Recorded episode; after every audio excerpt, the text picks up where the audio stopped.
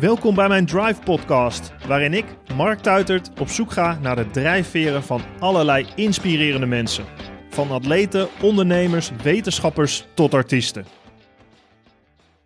Maxime Hartman is de gast, programmamaker en professioneel provocateur. Waarom doet hij wat hij doet? Hoe leeft hij met de dag en wat wil hij nog bereiken?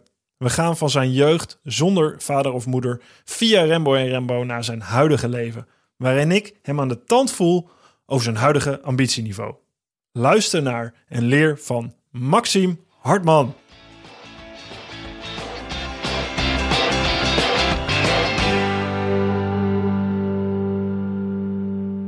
Ik heb leuk nieuws. Ik heb een nieuw boek geschreven. Flow, de Stoïcijnse mindset voor een rijkelijk stromend leven.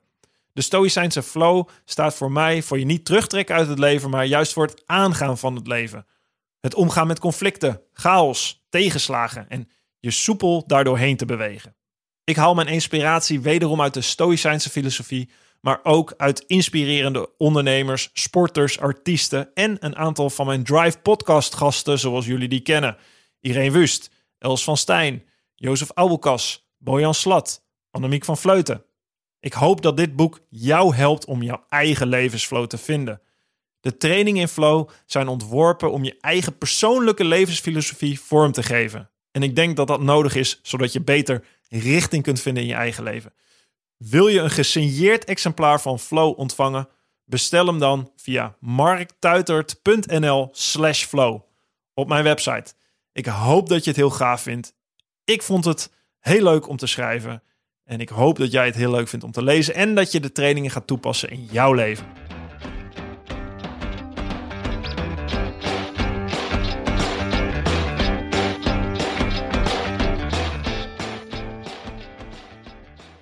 Waar ben je mee bezig, Maxime, uh, heden te dagen? Uh, hoe bedoel je? Nou, überhaupt. Ik vind jou altijd een beetje moeilijk te pinpointen wat je nou doet. ik heb het idee uh, dat je ook heel veel uh, een beetje op de bank hangt. Dat klopt. Ik ben veel aan het rommelen. Ik sport wel vaak. Hoe vaak? Wel vijf keer per week. Oh ja, ja ik ook. Ja, ja, maar, maar niet zoveel als Henry Schut. Henry Schut is echt doorgeslagen. Die is gewoon op, op, geobsedeerd. Die is autistisch. Die ging ook als een. Ik heb een, een challenge met hem gedaan. Die ging als een, een gewichtjes op. Uh, noem je dat? Wat die frat ging helemaal tot op de gram opmeten. Hij wil gewoon winnen. Hij, het was toch een, een, competitie tussen jou en hem over wie er op de mens cover zou komen? Dat klopt, ja. En ik, ik, had hem al een paar keer gepest dat ik hem een beetje papperig vond. Want dan kwam ik hem tegen op Studio Sport. Zeg ik, nou, hij zei, kijk dan, kijk dan. Hij is, hij is echt een kast. Ja, hij is nu echt een kast, ja. maar toen niet. Nee, dat is waar. Toen had hij een beetje papperig uh, spek. En uh, ik vind het wel leuk om gewoon verbaal mensen een beetje uit te dagen. Maar ik moet zeggen, hij heeft, hij heeft echt zijn leven weer opgepakt. Hij heeft heel veel aan mij te danken eigenlijk. Dankzij die mens health is hij er nog, denk ik. Ik heb nog nooit over je gehoord. Ik zit vaak bij mijn tafel. Nou, dat zou ik een keer uh, vragen aan hem. ja. Want hij heeft eigenlijk, dat geeft hij nooit toe, die kut. Hij heeft eigenlijk alles aan mij te danken. Alles? Als, als hij, nou, niet, als hij niet uh, met mij die challenge was aangegaan, had hij heel anders in het leven gestaan. Ja, hij is wel, hij is er serieus mee bezig inderdaad. Hij eet veel kwark. Ja. En, uh, en uh, ja. dat, dat, doet hij heel, ja, hij is heel serieus wat dat betreft. En, zeg maar, hij mag wel eens een keer een bedankje sturen. ik zal tegen hem zeggen. Ja, of een ja. pakketje met een soort kerstpakket. Kerstpakket met kwark. het eiwitten. Trouwens, ik had laatst weer eiwitten gehaald. Dat was heel goedkoop, zag ik ergens. Ik ben een krent. Bij de Albert Heijn proteïnes. Ja. Maar er zit altijd nepsuikers in, hè? Ja. En daar krijg ik er niet tegen? scheten van. Zodra ik dat neem, ik bedoel, ik wil ja. ook wel gewoon zo sterk worden als... Maar daarom heb ik verloren. Ik kon die proteïnes niet nemen. Dat is een slap excuus. Wat is een slap excuus? Dat je gewoon geen kwark eet omdat je scheten laat. En daarom niet genoeg spieren kwark, aanmaakt. Kwark wel, maar je moet toch ook poedertjes nemen. En in ja, ja, zit altijd uh, uh, nepsuikers, zoetstoffen. Ja, oké. Okay. Heb jij daar geen last van? Als ik zoetstof neem, nee. kan ik gewoon echt een concert geven met scheet. Ja, nee, dat is een bijkomstigheid ja. wat kan van, uh, van, van zoetstof, absoluut. Maar nee, ik heb daar niet zo last van, nee. Maar uh, ja, je hebt wel verloren. Dat is, uh, ik denk ja, dat dat... Dat komt, en dat komt A. Henry heeft harder getraind. Ja. Hij is jonger. En ik nam het wat minder serieus. Ik wou net zeggen, je wilde het gewoon niet graag genoeg, toch? Nee. Nee, en ik had ook een personal trainer die liep me op te fokken. En die moest ik op een gegeven moment de 30, 40 kilo zo trekken zo naar beneden. Weet je. Als ik, het voelt helemaal niet lekker in mijn rug. Laat mij dat gewoon met 15 doen. Zei hij, nee, je moet. Ik zeg, je moet helemaal niks. Ik ben de fucking baas over mijn eigen lichaam. Want die personal trainers, jij bent ook, dus je hangt natuurlijk ook een beetje tegenaan. Nou, ik train ook heel erg op mijn eigen gevoel. Oh. Ik ben helemaal niet, uh, ik heb geen trainen of schema. Ik, uh, ik doe heel erg uh, wat ik zelf wil doen. Ja, en terecht, want het is jouw lichaam. Jij voelt als geen ander wat je kan doen. Nou, ik heb heel erg vaak ben ik het rood ingegaan natuurlijk. Dus ik, ik train ook bijna nooit Te in het vaak, hè? Te ja, vaak. ja. Je hebt in, eh, volgens mij rond 2000, Zee. ben je veel te ver gegaan. Ja, ik heb het even opgezocht. Heel goed, op, eh, heel goed, heel goed. Wikipedia. Het gaat over jou. Maar wat, wat, waarom wil je dan niet graag genoeg? Of wat wil je überhaupt? Wat, wat in je leven, daar wil ik naartoe. Wat, Oh. Je traint vijf keer per week, maar wat, wat, wat doe je voor de rest? Programma maken, staat Eh, op ja, je cv. ik begrijp hieruit dat je als mens eigenlijk een einddoel moet hebben. Waar je naartoe werkt. Nee, dat zeg ik helemaal niet per Oh. se. Nee, Nee, want ik, ik, voor mij ik is geloof het, dat eh, helemaal niet trainen aan zich is, is leuk. En het gaat niet zozeer om het eindresultaat over wat in de toekomst ligt. Sowieso ben ik eigenlijk nooit bezig met het verleden en nooit met de toekomst. Je leeft altijd in het nu? Heel erg, ja. Ik kijk ook nooit foto's of filmpjes van vroeger. Of het nou leuke of droevige filmpjes zijn. Ik kijk dat niet. En ik, ik ben ook nooit bezig met van wat zal ik over eh, een paar maanden doen. Ik heb geen Nee, idee. ik snap, maar je hoofd doet dat toch af en toe. Je gaat in je hoofd toch wel eens terug naar iets wat je hebt meegemaakt. Of in, het, in de toekomst kijk je vooruit naar iets wat je zou willen. Echt heel zelden. Heb je geen dromen of wensen? Nee, nooit gehad ook. Vind je dat raar? Ja, dat vind ik wel raar. Ja. En dan ben ik niet als een einddoel Nee. van, oh, ik moet hieruit komen. Maar dat je denkt van, nou, heb jij nooit eh, het- dat je dacht, ik ga een programma maken of ik ga nu, ik, ik wil hier naartoe werken en dat ga ik op een strategische manier zo aanvliegen. Nee, want dat werkt niet bij mij. Wat werkt wel bij jou dan? Hoe werkt het Gewoon bij jou? doen waar ik eh, zelf op dat moment plezier in heb. En eh, eigenlijk geen rekening te houden met wat de markt wil of eh, hoe, wat strategisch het slimst is. En dan eh, moet je ook eh, eh, geluk hebben. Je moet wel hard werken. Het is niet zo dat je dan lui kunt zijn, want je moet net zo hard werken als, de, als dat je een hele strategie hebt uitgestippeld. Mhm. Maar ik geloof helemaal niet ook in een businessplan. Zoals jij bent met die kauwgom bezig. Ik ben ook wel eens met zulke ideeën bezig geweest. Dan ben je zo bezig en dan ga je allemaal groeicijfers en dan kijk je dat en dit. Er komt nooit ene klote van terecht. Nee, absoluut. Nee, dus het is allemaal bullshit. Begin gewoon als je een Zo leuk- zijn we het ook begonnen hoor. Oh, nou, dat, is, dat, dat, dat is eigenlijk de leukste fase. ja, ja, je denkt van godverdomme, dit is lekker. Het, werkt het? Kan het? het werkt. het? Ja, Kan ik het? Kan ik het naar de markt brengen? Kan, lukt het überhaupt? Ben ik Ja. slim genoeg of is er een markt voor? Ja. En dat geloof ik wel heel erg. Maar wat als je vandaag, wat, wat, dus als ik het goed begrijp, wat jij nu deze week gaat doen of wat jij nu wil in je leven, dat is gewoon als je opstaat, wordt dat bepaald. ja, grotendeels. En eh, ik heb ook wel eens een keer een afspraak over een maand. Of eh, ik ben nou bezig met een, eh, met een tweede huis ergens te kijken in Spanje of, of waar dan ook. Ik heb een stuk grond gekocht. Dat zijn wel dingen waar je op een gegeven moment een soort commitment aan moet. Ja, maar dit is toch, dit bedoel ik toch? Dit is toch wel, je hebt Het is ergens niet mijn grote droom om daar te wonen. Nee, oké, maar je hebt, dat- ergens, je hebt ergens beslist dat je naar Spanje wil dan? Ja, maar dat is ook gewoon omdat ik denk van ja, ik wil gewoon een stuk grond hebben. Dat voelt gewoon lekker. Ja, Maar eigenlijk hoef ik niet dat huis helemaal niet erop. En ik, ik ga daar ook niet elke keer heen met dat kutvliegtuig. Maar heb je, wilt gewoon als je in je hoofd een stuk grond hebt, is het al goed Ja, eigenlijk. het is eigenlijk conceptueel bezit. Alleen het is, het is ook wel lekker om gewoon... eh, Het lijkt mij een investering. ook dat. Maar het is ook wel lekker. Ik zou best wel ergens in Canada, of Ca- Canada zeg jij. Of in eh, Scandinavië, of in Spanje, of in Schotland, of in Duitsland, Zuid-Duitsland. Een stukjes grond hebben. Het is gewoon lekker om dat te hebben. Waarom? Ja, weet ik niet. Dat is gewoon, dat is heel oer. Het is gewoon lekker om een stukje bodem te hebben. Ja, ja, ik, ja mijn vader is boer. Dus, eh, oh ja, dus ja, nou. Ja, die verkoopt nooit grond. Nooit. nee, Dus ja, hij zal wel moeten. Als wij genoeg van hem hebben, dan stopt hij ermee. Dan kopen we hem gewoon uit. Ja, dat, dat gaat waarschijnlijk ook Is over het ook zo'n koppig, ja. koppig varken? Ja, hè?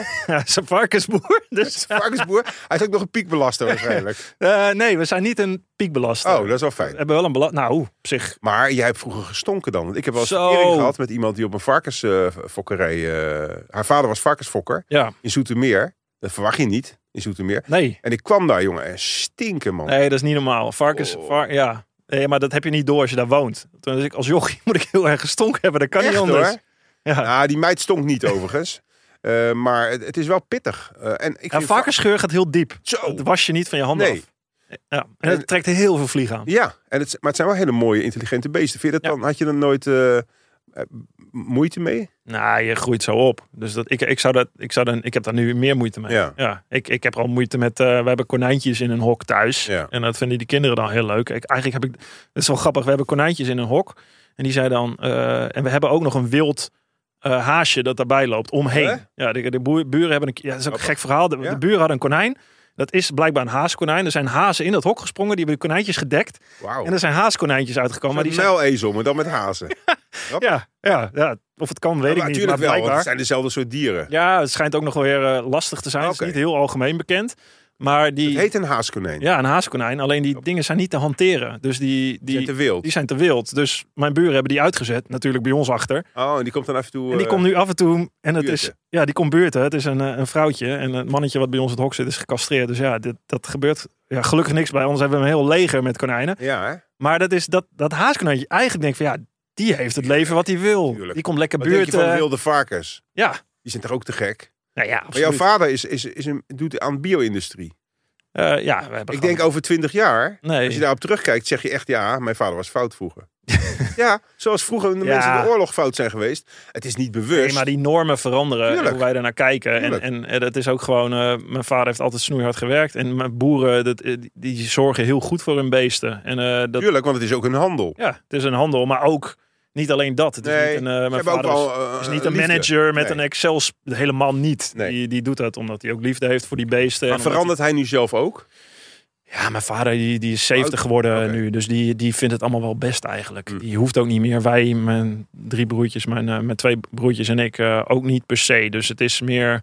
Dus hij heeft ook geen opvolger. Nee, nee. Wat gaat er met die varkens gebeuren? Of tenminste, wat Nou gaat ja, met die boerderij? boerderij gaat stoppen. Dus Ja. wij kijken serieus naar die regeling inderdaad. Om te kijken. Ja, uit te kopen. Ja, want dan, heb je, Ja, ja. dan kan je goed cashen. En wat ga je dan? Ga je dan nou ja, als je, als, je, als je uitkoopt of stopt, heb je een belastingafdracht. Eh, het is een heel moeras met regels en Je krijgt gewoon shit. 120 procent.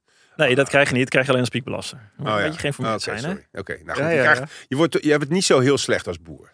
Nou, je hebt er Je niet slecht. Nee, maar serieus, die boeren Nee, ja, laten het ook even uit de wereld helpen. Nee, maar je- Maxime- heel erg lopen zielig lopen te doen. Dat zijn allemaal groot kap. Meesten verdienen niet veel, maar ze hebben wel een hoop bezit. Ja, nou, die grond. We begonnen hierover met grond. Ja. Boeren hebben natuurlijk grond. Alleen je moet vanuit gaan dat je van vroeger uit. En hè, mijn vader is, zijn vader, opa's, dat gewoon grond dat is wat je had. Daarom Ja. is dat misschien zo oerinstinct. Want jij, ik- jij bent ook van het oerinstinct. Ja. Dat je dat graag wil hebben en bezitten. En dat geef je niet weg. Dat is een soort, ja, dat is je grond. Dat is van jou. Zo voelt dat ook echt voor boeren. Dus die gaan dat niet zomaar verkopen. En dat is wel onderliggende waarde. Maar als je dat gaat afrekenen, moet je er afrekenen met Belastingdienst. en dat is allemaal weer, ja, Inflatie. dan heb je een beetje geld. Het is niet zozeer dat, dat, dat je denkt, oh, dan heb ik een beetje geld en dan kan ik iets mee. Ja, ja jij, zou, jij hebt het geld en dan stop je het in grond. Dus ja, je doet eigenlijk, weet je, omgekeerde. ja, je doet het omgekeerde. Je wil Nou, ook kijk, grond. cash is niks. Nee, precies. Dus ik heb liever een stuk grond. Ja, maar datzelfde geldt voor die boeren. ja, je kan zeggen, ze hebben bezit. Ik snap die boeren heel goed. En als het moet, moet het. En Ja, Ik snap het. Hè, we zijn dicht Ik snap het al. ik zeg tegen mijn vader ook. Ik snap het. Je kan niet met dezelfde mindset. De, Nee. de mindset verandert. De, hoe er naar dieren gekeken wordt veranderd. Hoe een boerderij eh, goed. Dat, maar dat is innovatie. Daar Ja. ben je ook ondernemer voor. Dat zijn de risico's. Ja. Maar ja, dat is dus eh, waar jij mee bezig bent. Ja. Met grond. Maar jij wil weten wat iemand drijft. Ja, wat drijft jou? Waarom ben je daar zo benieuwd naar? Nou, ik vind, ik vind jou heel interessant daarin. Omdat ik, eh, omdat ik daar benieuwd naar ben. Ook wat mezelf drijft. Omdat gewoon mensen, wij doen van allerlei dingen als mensen. We, we, we maken ons heel druk over van alles. Eh, Mhm. Jij komt ook op tv, eh, je geeft je mening. Ja. En je hebt je ook een soort eh, modelletje van gemaakt. Of, dat doe je ook gewoon, maar dat is ook je werk. Ja.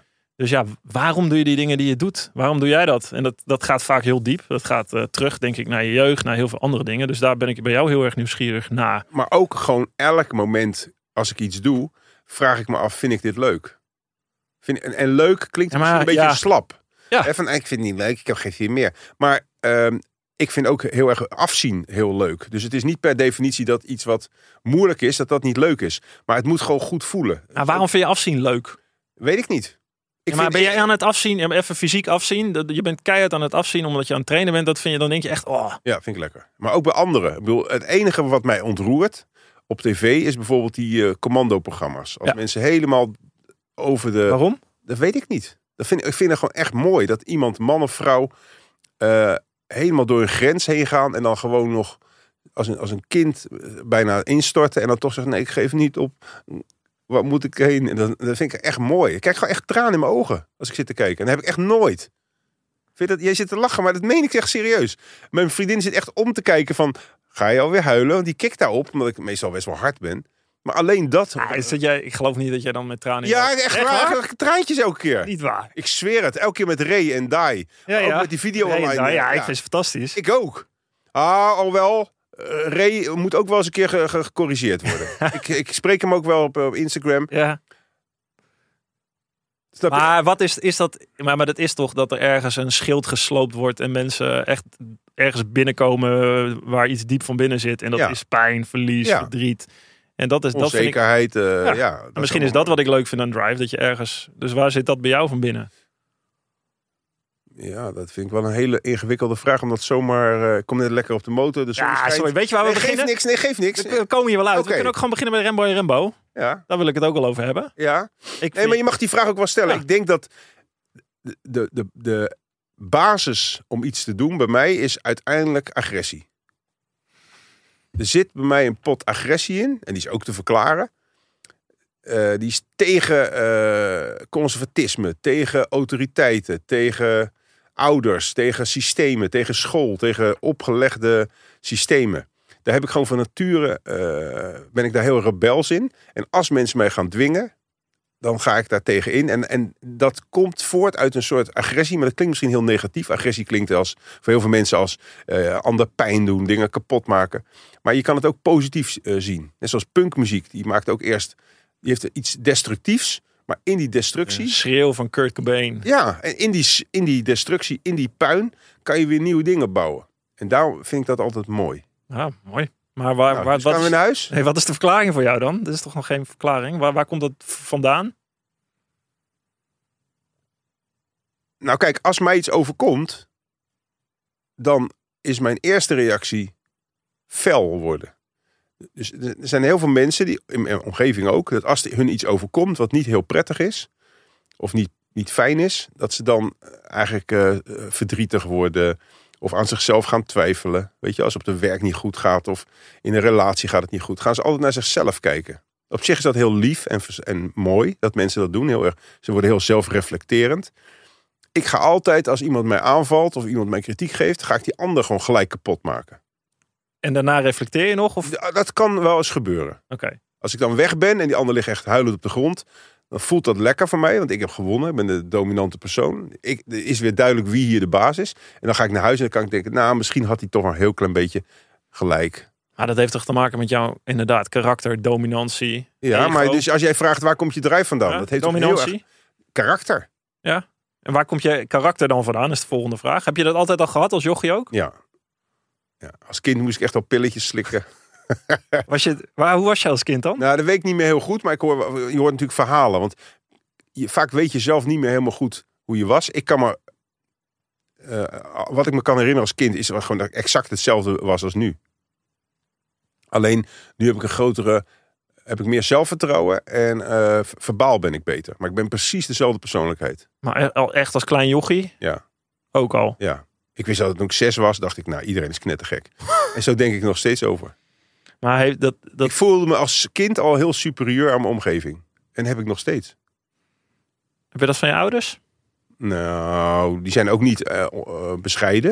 Ik kom niet uit een bescheiden familie. Maar eh, Maar als je familie hebt, want, je, want Ja. jij, hebt, jij bent je ouders vroeger leeftijd al kwijtgeraakt op een of andere manier. ja, mijn moeder was heel jong, dus die kon mij niet aan. Hoe oud was je moeder? eh, 18 of 19. En die kon mij emotioneel niet aan. Die, later ook was ze eigenlijk ongeschikt als moeder. Hele lieve moeder, maar niet Mm.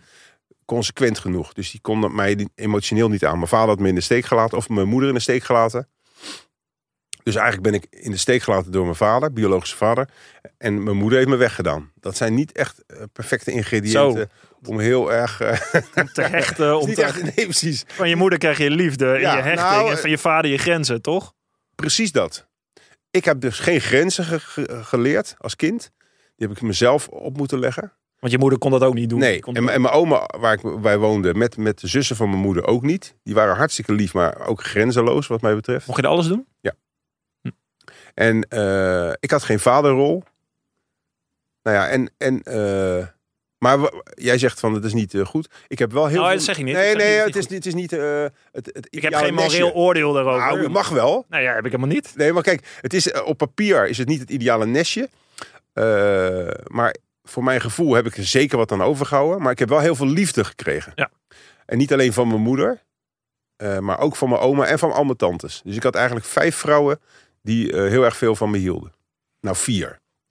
Mijn jongste tante was meer jaloers. Zit daar je, want volgens mij heb je ook wel een lieve kant ergens. Toch? Hoezo? Eh, Nee, dat vind ik. twijfel je? Nou, omdat je eh, gewoon naar buiten toe heel erg overkomt als eh, inderdaad dominant. hey, ik moet nou ja, iemand kapot maken of iemand agressief be- bejegenen of er daar meteen opspringen.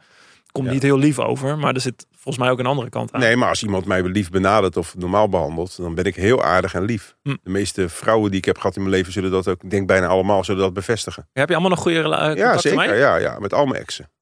Niemand heeft de deur op je dicht gegooid en zegt, eh, Nou, was tijdelijk. oké. Omdat ik er dan gewoon eh, gedrag had vertoond wat eh, onacceptabel was.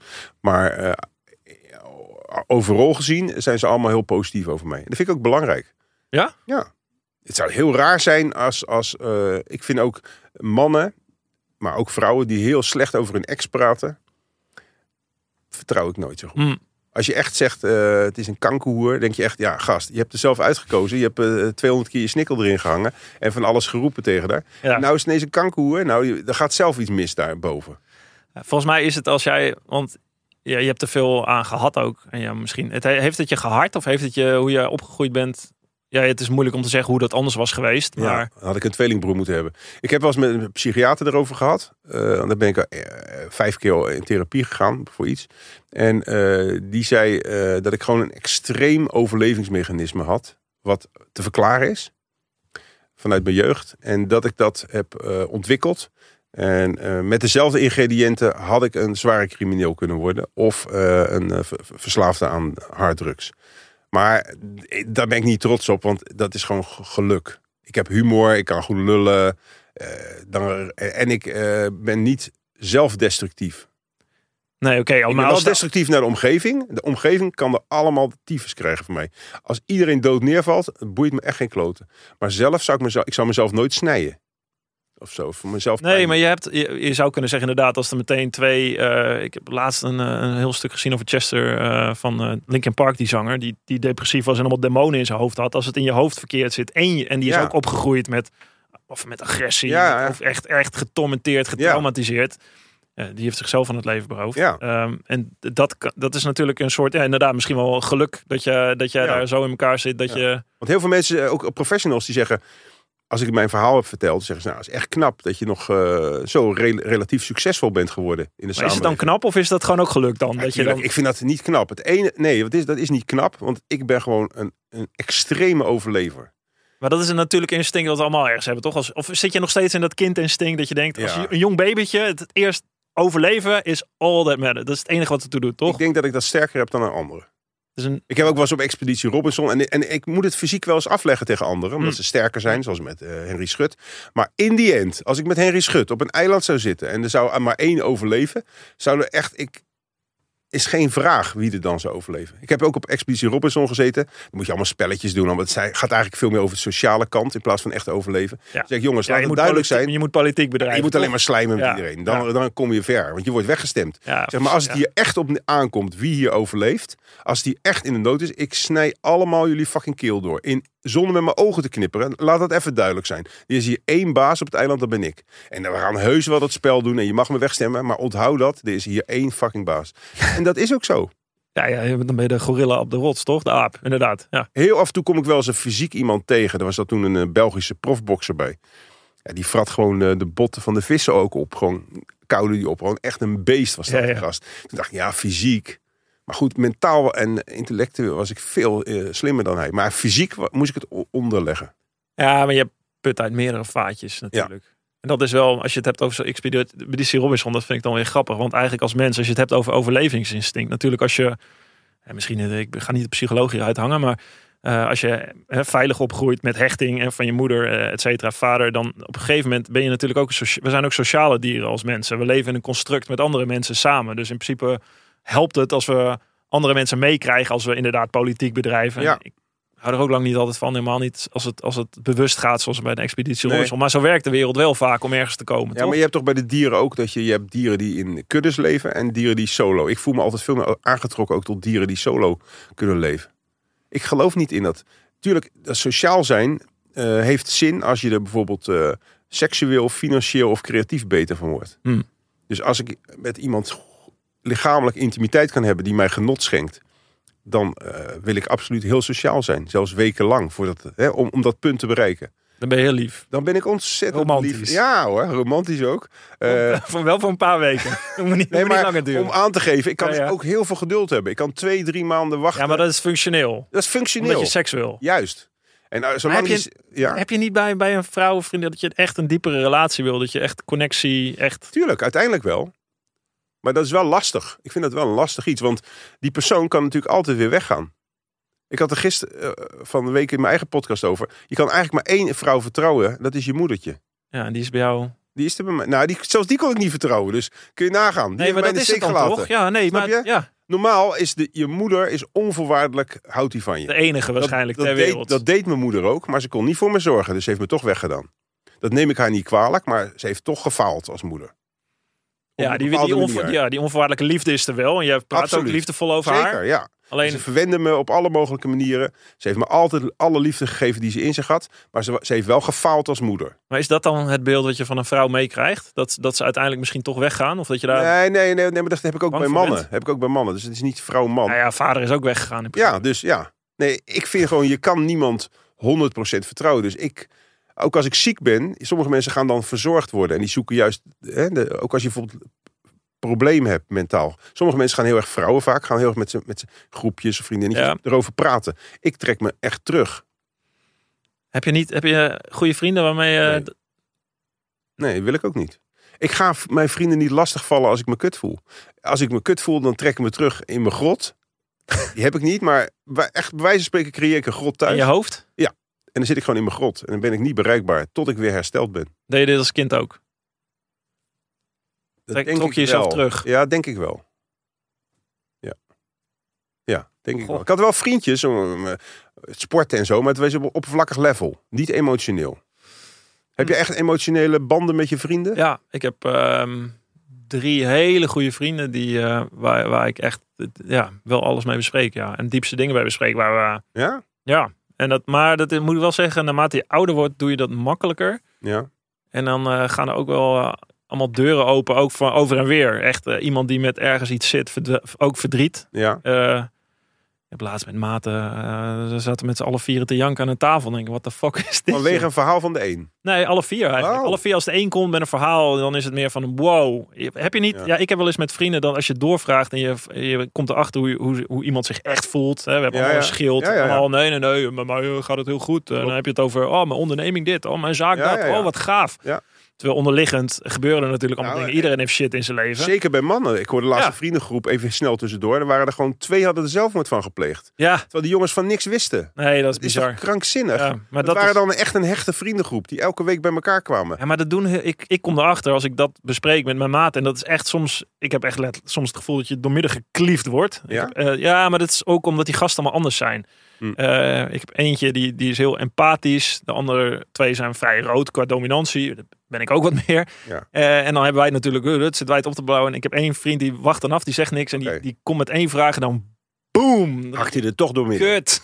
Ja. Inderdaad. En dan, dan gaat het los. Maar dat is wel. Maar wat, vind je het dan fijn? Als dat Nee. gebeurd is, dan zit je met z'n vieren te janken. Nou ja, Drinken jullie veel bier ook? Nou, wijn, een paar wijntjes. Ja, maar niet, Nee, maar ik bedoel gewoon... niet als... Want het komt heel oestrogeen over dit. Dat je met z'n vieren bij elkaar komt en dan met z'n vieren een potje gaat zitten nee, maar het is niet... al- Nou, laten we bij elkaar gaan zitten en we gaan het even allemaal bespreken. Een potje, is gewoon, je drinkt wat wijntjes, je hebt het over een paar dingen. En dan... De ene is zwaar ziek geweest, de andere failliet gegaan, de andere zijn moeder verloren. Ik ben mijn moeder verloren. Het is allemaal dat je denkt, ja. En, en vaak heb je het er dan verder niet over. Dus nou, dit is gebeurd. Oh ja, nou, kut voor je, jongen. Hey, eh, zullen we nog een wijntje bestellen anders? Maar Ja. wat het echt met iemand doet, wat het echt... Ja. Maar vind je het dan... Ik vind het ook wel weer mooi aan vaak mannen dat ze een beetje eh cool blijven onder emoties. Dat je gewoon zegt, eh, bijvoorbeeld iemand zit eh, bijna op te janken in de auto over dat zijn relatie zo kut gaat. en je maakt gewoon een grap en dan komt, kan, dat kan ook Nee, maar dit vind ik fantastisch. Ja. Humor, grappen. ja. Nee, maar dat doen we onderling ook. Oh, Van, Oké. We zitten wel en op een gegeven moment is, maakt echt iemand wel een harde grap Ja. of een grap en dat we allemaal om oké. onszelf kunnen lachen. Gelukkig. Nee, ja, absoluut. Ik denk, als je de fucking de hele tijd... Nee.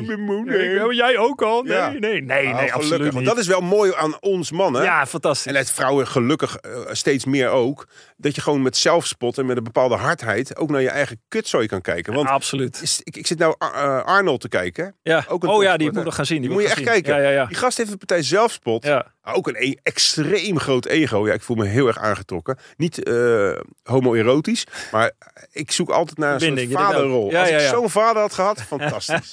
Wat een Is dat de vader die je gemist heeft op zich? Nou, zo, nou ja, dat, dat is wel heel extreem. eh, Maar je hebt wel een stiefvader gehad, toch? ja, die was ook wel hard.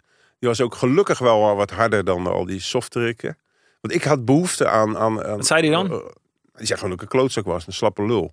Waarom was- dan? Omdat ik ook een slappe lul was. Ik was een jankert. Ik was natuurlijk 12 jaar Waar je- Oh ja, ja door een vrouw opgevoed. En ook nog eens een keer Spaanse vrouw. Dus ik mocht niet eh, van de stoep afrijden met de fiets. Ik mocht, eh, bij alles waren ze bang dat ik dood ging. Dus ik heb met de paplepel ingekregen van voorzichtig, alles gaat fout en eh, God helpt je. Ja, fuck dat. Helemaal niet. En hij zei gewoon letterlijk, als ik met hem samen was, jij bent zo'n slappe drol. En toen dacht ik, ja, fucking gelijk ook. Toen ben ik gaan motorrijden of motocrossen, gaan boksen. Ik ging me juist die ding op gaan zoeken. Ik dacht, ik, ga, ik kan helemaal niet goed motocrossen. Boksen kon ik wel redelijk. Maar om mezelf te eh, zoeken. wanneer was dat? Puberteit Ja, ergens? pu- begin puberteit. Op mijn twaalfde ging ik ineens boksen en ik bleek heel goed te zijn. Kon ik ook, eh, op mijn zestiende sloeg ik gewoon een ME-agent van 30 neer tijdens de training. Dat is fantastisch als je 15, 16 bent. Hoe Ging naar dat? huis. Ja, fantastisch. Als ik het nou heb, voel ik weer helemaal Niet. lekker. Ja? Zoals waarschijnlijk jou als je aan je overwinningen denkt. Dat Ja. is zo van... Die gast zat in de kleedkamer en dan zei ik, wat is dat? Zei hij, ik gun het je van harte hoor, je hebt talent. Hij zegt maar, ik ben, van, ik ben 30 of 31 of zoiets. Ik zit Je gewoon gaat in de prime aan mijn leven. En een gastje van 15, 16, die tikt mij gewoon helemaal totaal los in de training. Ja, dat is toch prachtig. Ja, dat zit ooit in. Ja, absoluut. Is dat ook een soort diepe oergevoel, vechten? Ja, ja. Voor jou? Nou, eh, nou, kijk, ik vecht niet heel vaak echt. Maar het zit er wel heel vaak tegenaan. Ook op straat. Of, of, eh, of werp jij zo'n eh, agressieve houding op dat je niet meer hoeft te vechten? Dat. Is het een soort strategie? Dat. Wel. Ik kan met mijn ogen gewoon al bijna iemand bang maken. Als ik echt, want ik, eh, ik ben ook niet meer bang. Dat voelt ook zo. Dat voelt, dat voelt machtig. Ja, Ja, ik zie dus, eh, het, is, het, is, het is een beetje een Asterix en Obelix drankje. Dat, je neemt dat. Ja, ja. Bij mij is dat denk ik, heeft het te maken met adrenaline of testosteron. Mhm. Dus al staan er Oh, vijf of zes jongens. staat aan. Ja, en dan Maar is ik, dat die vechtersmentaliteit? Nee, want ik ben eigenlijk ben ik niet zo lefgozer. Maar door die adrenaline en die testosteron ben ik gewoon eh meedogenloos en eh, onsterfelijk. Want ik ken geen angst meer. Dus ik, zeg, ik sta tegen jongens, ik zeg jongens, jullie staan met z'n vijf, zijn allemaal 25, tussen de 25 en 30. Ik ben 60. En ik pak er toch twee, drie mee het ziekenhuis in. En ik zeg niet eens welk het gaan worden. Maar ik zeg het lachend, want ik heb echt plezier op dat moment. En dan worden ze toch bang, want dan denken ze, ja, dadelijk pakt hij mee. Ja, dat is ook best wel psych- psychotisch bij. Ja, het, is echt, is- zijn, het zijn echt Ben ik ook. het zijn echt trekjes van de, iemand. Psychopaat. Wow, die psycho, die Ja. gast die Maar, maar, maar hij heeft al heel vaak, niet. heeft heel vaak gered al. uit de buurt In blijven. enge situaties. Nee, maar is dat, is dat het overlevingsinstinct ook? Is dat dus wat je... Want jij, ben je opgegroeid in Rotterdam? Ja, Delft, Rotterdam. Ja. Ja. Ja. Hoe bedoel je? Nou, dat je zoiets nodig had om, eh, om je staande te houden in je eentje. Mm, nee. Gewoon op straat. Nee, ik heb Ah. helemaal geen problemen gehad de eerste. Hm. En, de- toen ik op boksen zat vanaf mijn twaalfde ook helemaal niet meer. Want toen heerste ik gewoon. op de middelbare school, weet je wel. eh, kom je op, ik kwam vaak op een nieuwe school. Maar ik ging van de MAVO naar de HAVO. En elke keer had je een nieuw groepje die daar de baas was. En dan was het gewoon binnen drie dagen... was dat echt net zoals met honden. En dan was ik de Ik baas. ben het is gewoon even uitmaken en de piketpaaltjes slaan. Ja. Plassen. Tegen En er was eentje die had dan bruine band judo en die liep echt een beetje te, te boelieën. Ja, dat, eh, dat kan ik echt helemaal niet tegen. Als mensen anderen gaan vernederen omdat ze klein zijn of zielig. Ik wou net zeggen, jij zet het volgens mij wel in. Ook ergens wel voor het goede. Of Ja, zeker. Tegenwicht, tegenwicht te Zeker. bieden. Ik ben absoluut een psychopaat, maar wel een hele gezonde en een positieve. Ik zal nooit. Je hebt geen destructieve neiging, nee. Ik zal ook nooit zwakke mensen of. eh, want mensen denken dat ik bijvoorbeeld vrouwen haat. Nou, dat is helemaal niet zo. Ik ben juist heel erg stimulerend naar vrouwen. En ook als ik op straat zie als, me- als zwakkere worden. Ik maak me niet uit met gevaar voor eigen leven, zal ik ze altijd verdedigen. Dus ik Hm. heb een hele goede inborst. Hoe heb je dat? eh, had je nooit het idee van ik wil boksen worden of sport, sporter worden? Zeker. Als ik, als ik, dat, als ik, jij hebt het over dromen. Ja? Ik droomde eh, vroeger wel, maar ik kom uit een totaal verkeerd nest. Maar ik weet niet of je dat als excuus kunt gebruiken. Eh, bij mij was sport gewoon totaal niet in de picture als kind. Ik deed wel een beetje voetballen, maar het sloeg helemaal nergens op. Dat ging ook wel aardig. Maar als ik het terug had gedaan, had ik heel graag of proftennisser of profbokser. Weet ik nog niet, omdat het wel een hele nare wereld is, dat boksen. Waarom heb je dat? Waar is dat waarom is dat niet gelukt? Omdat ik wel talent had, maar niet de, mentaliteit. eh, toen ik 15 was. Dan moet je eigenlijk die stappen gaan zetten naar, zeg maar, eh, semi-prof. En ik heb wedstrijden gedaan. En als iemand dan half knock-out is, om dan nog iemand knock-out te slaan, vind ik niet prettig. Dus ik deed het gewoon op, op punten. En eh Arnold van der Leijden is bijvoorbeeld zo'n gentleman bokser. Ja. Die heeft het wel gered. Zo, ik was eerder zo'n bokser. Hmm. Terwijl ik Mike Tyson nu fantastisch vind. Ja, ik wou net zeggen, het strookt niet helemaal met Nee. agressie. Nee, maar nee, Oh, ik ben, heel, ik ben, veel, ik ben veel agressiever geworden. Als ik me, Oh, dat was je op je vijftiende gewoon. Nee joh, was ik gewoon soft. Als je nu die mindset had, dan was het gewoon... eh, Serieus was ik echt waarschijnlijk wel in de Europese top gekomen. Als ik deze mindset die ik nu heb met mijn lichaam van mijn vijftiende, dan had ik echt. Ik ging gewoon, echt gewoon, ik ging gewoon voor mezelf hardlopen ook. En, en nou ja, dat ik weet niet. ja, ja, ja. Snap je? Gewoon net zoals. eh, Eh, Rainbow, eh, Ja. Rocky ja, en muziek ook. Ik, ik werd helemaal aangestoken erdoor. Dacht, Ja, hoor. ik ga fucking wereld. Maar hoe ben je dan op de kunstacademie gekomen? Ehm, omdat ik merkte met sport. Met tennissen ging ik op mijn dertiende keer tennis tegen een lerares. En die zei, eh, hoe lang tennis je al? Zei ik, ik heb nog nooit getennist. Zei ze, dat is heel jammer. Want je kan het best aardig. Maar je Oh, bent is wel echt kut om te horen. Ja, zei nou bedankt. Dacht ik, nou, dit heeft geen zin. Als ik niet de beste kan worden, ik weet niet hoe jij erin zit, ik ga niet meedoen voor de helft. Nee, absoluut. Nou, Nee. dan denk, en toen dacht ik, dan weet ik het niet. En toen ging een vriend van me, die ging naar de kunstacademie. En zei ik, hoezo? Wat is dat dan? Zei hij, ja, eh, lekker tekenen en allemaal mooie meisjes. Zei ik, oh, dat vind ik op zich wel grappig. Vooral dat laatste. Ja, want de rest dit boeide me En? Nou, waren wel leuke meisjes, ja. Vrijzinnige, gekke types. Kun je daar goed mee? Eh, ja, ik vind eh, sowieso vrouwen die bijvoorbeeld vrije school hebben gedaan of hele alternatieve opvoeding hebben gehad, vind ik vaak heel leuk. Of ook wel eens heb ik vriendinnen gehad die juist heel streng zijn opgevoed, echt zwarte kousen. Christelijk. Ja, maar die willen ontsnappen. En dan help ik ze. Hm. Die, die, dan zie je eigenlijk dat ze onkruid zijn, maar door het geloof en de religie worden ze heel erg klein gehouden. Ja, ja. Bijvoorbeeld twee keer per zondag naar de kerk. Maar er broeit iets van binnen. Ja, er dat- broeit iets van binnen wat je ziet en dat vind ik zo mooi. Dat sowieso vind ik dat heel mooi. Ja. Eh, bij vrouwen is het dan vaak eh, gerelateerd aan dat je ze ook wil zoenen enzovoort. Bij een gast kan ik ook denken van, ja, er zit iets, maar het komt er nog niet helemaal uit. Er zit talent, Ben jij dan degene die gaat prikken en, Ja. en gewoon dat schild probeert... eh ja, maar alleen met mensen die talent hebben. Dus ik vind bijvoorbeeld mensen die, eh, mijn jongste zoon die doet ook veel met sport en die heeft ook voetbaltraining gegeven in Thailand en in China enzovoort, hè, om die cultuur daar beter te Mhm. krijgen met voetbal. Maar die traint dan met totale no-no's in China. Dan zeg ik, ja, maar hoe is dat? Die kunnen echt, die snappen totaal niks van voetbal. Terwijl hij kan zelf ook redelijk goed voetballen. ja, ja. Ik, zou dat, ik zou helemaal gek worden. Maar hij vindt dat gewoon prima. Hij vindt het gewoon lachen. Dus- Wanneer, wanneer, ja, ik snap het. Ik snap, ik, daar kan ik me ook in vinden. Ja. Ehm, maar wanneer ben jij, zeg maar, toen je... Want je bent gestopt met de kunstacademie. Volgens mij zeg je daarover van, ja, ik, je wilde testen wat het was om gewoon niks te doen. ja, ik heb de kunstacademie gedaan en dat ging heel goed. Eh, iedereen was zeer enthousiast. eh, Althans, het docententeam. Eh, maar ik, ik, ik, hiel, ik eh, kreeg hele hoge cijfers puur door lullen. Dus ik zette, eh, ik, toevallig heb ik een ei bij me. Ik Nou, heb wel eens- vertel. nou, ik heb wel eens, moest een zelfportret maken. En de, iedereen was aan het stressen en aan het lassen en aan het schilderen. Van, oeh, ik ben zelf zo belangrijk, ik moet een mooi zelfportret maken. Ik was het helemaal vergeten. En ik denk, kut, ik heb dadelijk die bespreking of die presentatie. Ik denk, neem gewoon een zacht gekookt ei mee. En ik zet hem zo neer. Ja, wat is dat, zegt die leraar. En ik ga lullen.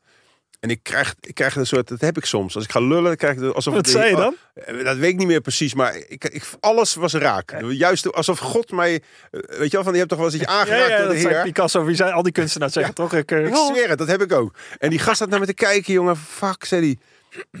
Fantastisch, zei hij. Ik kreeg een negen. En al die andere leerlingen, ja, godverdomme. Die hadden echt wekenlang lopen lassen en solderen. En die kregen dan zeventjes of een zesje. En toen ging ik heel blij naar huis. Van, ik ben weer de baas van iedereen. En toen dacht ik, ja, maar wie neem ik nou eigenlijk in de zijk? Na, na vijf of zes keer zo'n ei-verhaal. dacht ik van, ik weet zelf eigenlijk ook wel dat dit niet echt goede kunst is. Het is gewoon, ik, nou, misschien is het wel goede kunst, maar het is heel conceptueel. Ja. Wie neem ik nou in de zijk? En toen op een gegeven moment, dat heb ik dus wel geleerd op de kunstacademie, zag ik pas veel later. Van, je bent eigenlijk de enige scheidsrechter in je leven bij jezelf. Cijfers, diploma's, eh, bevestiging van anderen. Het is leuk, maar eigenlijk is het sneu. Je weet zelf donders goed of je eh, gepresteerd hebt. Jij hebt ook heel tijd met die stopwatch. Anders, anders voelde je je niet goed. 100 Dat is toch sneu eigenlijk? Nee, er zijn heel veel mensen die zeggen: Ik wil dit, ik wil dat. En je, je, diep van binnen hou je jezelf niet voor de gek. Je Ja. weet dat je er alles aan gedaan hebt of niet. Ja, Dat weet je. Ja. ja. Ja, nou ja, er zijn natuurlijk heel veel mensen die een heel construct opbouwen in hun hoofd en doen allemaal ergens een verhaal. Ehm, en die daar zo in geloven, eh, liever daarin geloven dan in de realiteit. Ja. Dat het niet genoeg is of dat ze niet goed genoeg zijn, wat ook Ja. kan en niet erg is. Maar ja, dat is gewoon wat het is. ik vind het toch een beetje sneu. Ja. Ik heb op de kunstacademie geleerd, niemand maakt me wat. Ik weet, er is één iemand die weet altijd of het het beste is. Of het echt goed is wat ik heb gemaakt, dat ben ik zelf. Heb ik daarna... Heb je daar altijd zo diep op durven vertrouwen? Ja. Op, die, op die kern? Heel erg sterk. Ik heb ook echt hele erge vervelende situaties meegemaakt. Waarbij bazen of zenders bij tv eh, probeerden te zeggen: wij vinden dit goed, dus wij gaan dit uitzenden. En ik dacht: nee, het is niet, nog niet goed. Het is nog helemaal niet goed zelfs. En dan moest ik echt gewoon met gevaar voor enorme schadeclaims en contractbreuk, moest ik dan toch zeggen: nee, dit gaan we niet uitzenden. Want ik bepaal of dit goed is. Niemand anders. Wat zei je dan? Nou, dan moest ik weer heel agressief worden. Dan zei ik van, als jullie dit wel gaan uitzenden, dan huur ik nou de grootste shuffle. Ik rijd die hele puiden hieruit. Heb ik bij RTL gedaan. Ze schrokken zich echt de tyfus. Ik ben weggegaan. Ik zei, jongens, onthoud dit. Ik doe het echt, hè. Ben ik weggegaan. Krijg alleen maar sms'jes van dit, nu ga je te ver. En schadeclaims. Ik zei, nou, ik pak jullie allemaal, ook die advocaat. Ik pak je allemaal op de parkeerplaats. Is dat die overlevingsstrategie die... Toen werd ik s'avonds gebeld en toen zei de baas eh, van RTL 7 destijds, die nou de baas van SBS 6 is, die zei, eh, oké, we gaan het op jouw manier doen. En daarna heb ik ook geen gezeik, want toen heb ik het goed gemaakt. Toen is het programma gaan lopen. Het ging over nog meer van mannen bij RTL 7. Ja. En daarna ging het lopen, gingen de kijkcijfers goed. Ja. Daarna heb ik ook geen gezeur meer gehad. Want dan maar je nee, moet je een drama queen. Nee, je moet niet achteraf gaan klagen. Nee. Je moet, als je het zegt, moet je het dan doen. Ja. En En toen... ik, de vraag is wel, ik weet helemaal niet hoe je met de shuffle moet rijden. Maar het voelde wel alsof ik hem echt eruit kon rijden, die puin. Ja. Ik had zo'n haat naar die fucking RTL mensen met die marketing eh, gedachten. ja, ja, ja. Ik dacht, ik, ik zit met mijn fucking kop op beeld. Ik heb alle energie erin gestoken. Ik heb nog niet eens een factuur gestuurd. En dan ga jij voor mij bepalen dat dit goed is? Ja. Jullie, hebben, jullie hebben een smaak van een, van een, van een enig. Nee, niet een een, een, een, een eencellig beest. Ja, nee, ik... Ja. ja, het is wel mooi dat je daar helemaal op durft te Ja, vertrouwen. 100 procent. Nog steeds. Hm. Ja, dat blijkt. Want ja, ik wil toch naar Rembo en Rembo ook. Ja, Want wat, wat, hoe is dat? On... Volgens mij is dat toen ontstaan daarna, toch? Daarna, nee, hoe bedoel je? Na de die kunstacademie. Ja, nee, klopt. Ik was dus gestopt met de kunstacademie. En toen eh, dacht ik, ik ga eens kijken wat er gebeurt met je leven als je niet studeert en ook niet gelijk gaat werken. Vind En- ik ook trouwens een hele moedige keuze. Maar, Nou, mijn moeder was het er niet mee eens. Want mijn moeder was toen wel weer in beeld. Ja. En die zei, die maakt zich erg zorgen. Want mijn vader, biologische vader, bleek eh, al snel nadat hij ons had verlaten in de drugs eh, te gaan terecht te zijn gekomen. Harddrugs, LSD en weet ik het alles. die is wel aan die kant van de... Spectrum gekomen. Spectrum ja, gekomen, helemaal naar India. Nee, echt een hippie. Ja? Met zulk lang haar en zo. Mooi leven gehad volgens mij. En mijn moeder was bang van, die- dadelijk gaat hij dezelfde kant op. Was dat terecht? Nee. Hm. Nee, nee, absoluut niet. Ik, ik hou, nee, ik hou niet van eh, mezelf verdoven of van hallucinerende middelen. Hm. Eh, maar goed, ik snap wel dat zij eh, zich een beetje zorgen maakte. Want ik had geen studie, dus ik zat gewoon thuis. En ik had toevallig een onderbuurjongen, die was gestopt ook met zijn studie aan de TU in Delft. En wij gingen gewoon eens kijken, wat gebeurt er nou met je als je gewoon geen reet doet? Want we waren wel allebei slim. Dus we, we waren ook niet lui. Maar, en, en het leven was fantastisch. En toen dacht, toen dacht ik, ja, Dat klinkt best wel tof, ja. ja, Ja, dat was een goed experiment. Ja, als je heel jong bent van... Maar ook niet inderdaad, niet uit van... Oh, we gaan lekker niks doen. Nee. Mooi. Maar gewoon echt als Uit soort experiment. Ja, precies. Ja. Ja. Ik heb dat op de eindexamens, die zijn nou net geweest, heb ik dat ook wel eens gedaan. Toen was er dus eh, wiskunde of zoiets, meen ik. En dan iedereen begint, iedereen super hard bezig, geconcentreerd, heel serieus. Want je hele toekomst hangt er vanaf. En ik dacht, ik had al hekel aan wiskunde. Ik dacht, ik wacht gewoon even. En toen kreeg ik daar een soort, het is heel moeilijk te beschrijven. Het is bijna een verlichting. Dat ik dacht, na vijf minuten, ik wacht nog steeds. En ik heb het 17 minuten volgehouden voordat ik mijn pen heb gepakt. En ik dacht, ik kom helemaal los van al die fucking druk. Want er is een enorme druk, hè, pubers. Ja. Als je HAVO, VWO gedaan hebt en dan moet ineens op dat moment moet je alles laten zien wat je al die jaren geleerd hebt. Ja, ik heb dat nooit zo gevoeld. Maar... Nee? Nee. Nou, ik vond dat wel heel vervelend, die druk. En toen ik dacht, al doe ik niks, wie slaat me dan? Het enige wat er gebeurt is dat ik zak voor wiskunde. Nou en? Dat geeft zo'n Ja, ongelooflijke het is vrijheid. grappig dat niemand dat eigenlijk durft te doen. Zijn er mensen die het echt bewust zo durven te doen? Nee, ik zag niemand in die, in die gymzaal waar ik zat dat, die dat ook durfde. Hm. Ik heb het later ook met mijn medische leerlingen over gehad. En niemand die dacht allemaal, ja, jij bent sowieso een beetje eh, apart. Ja.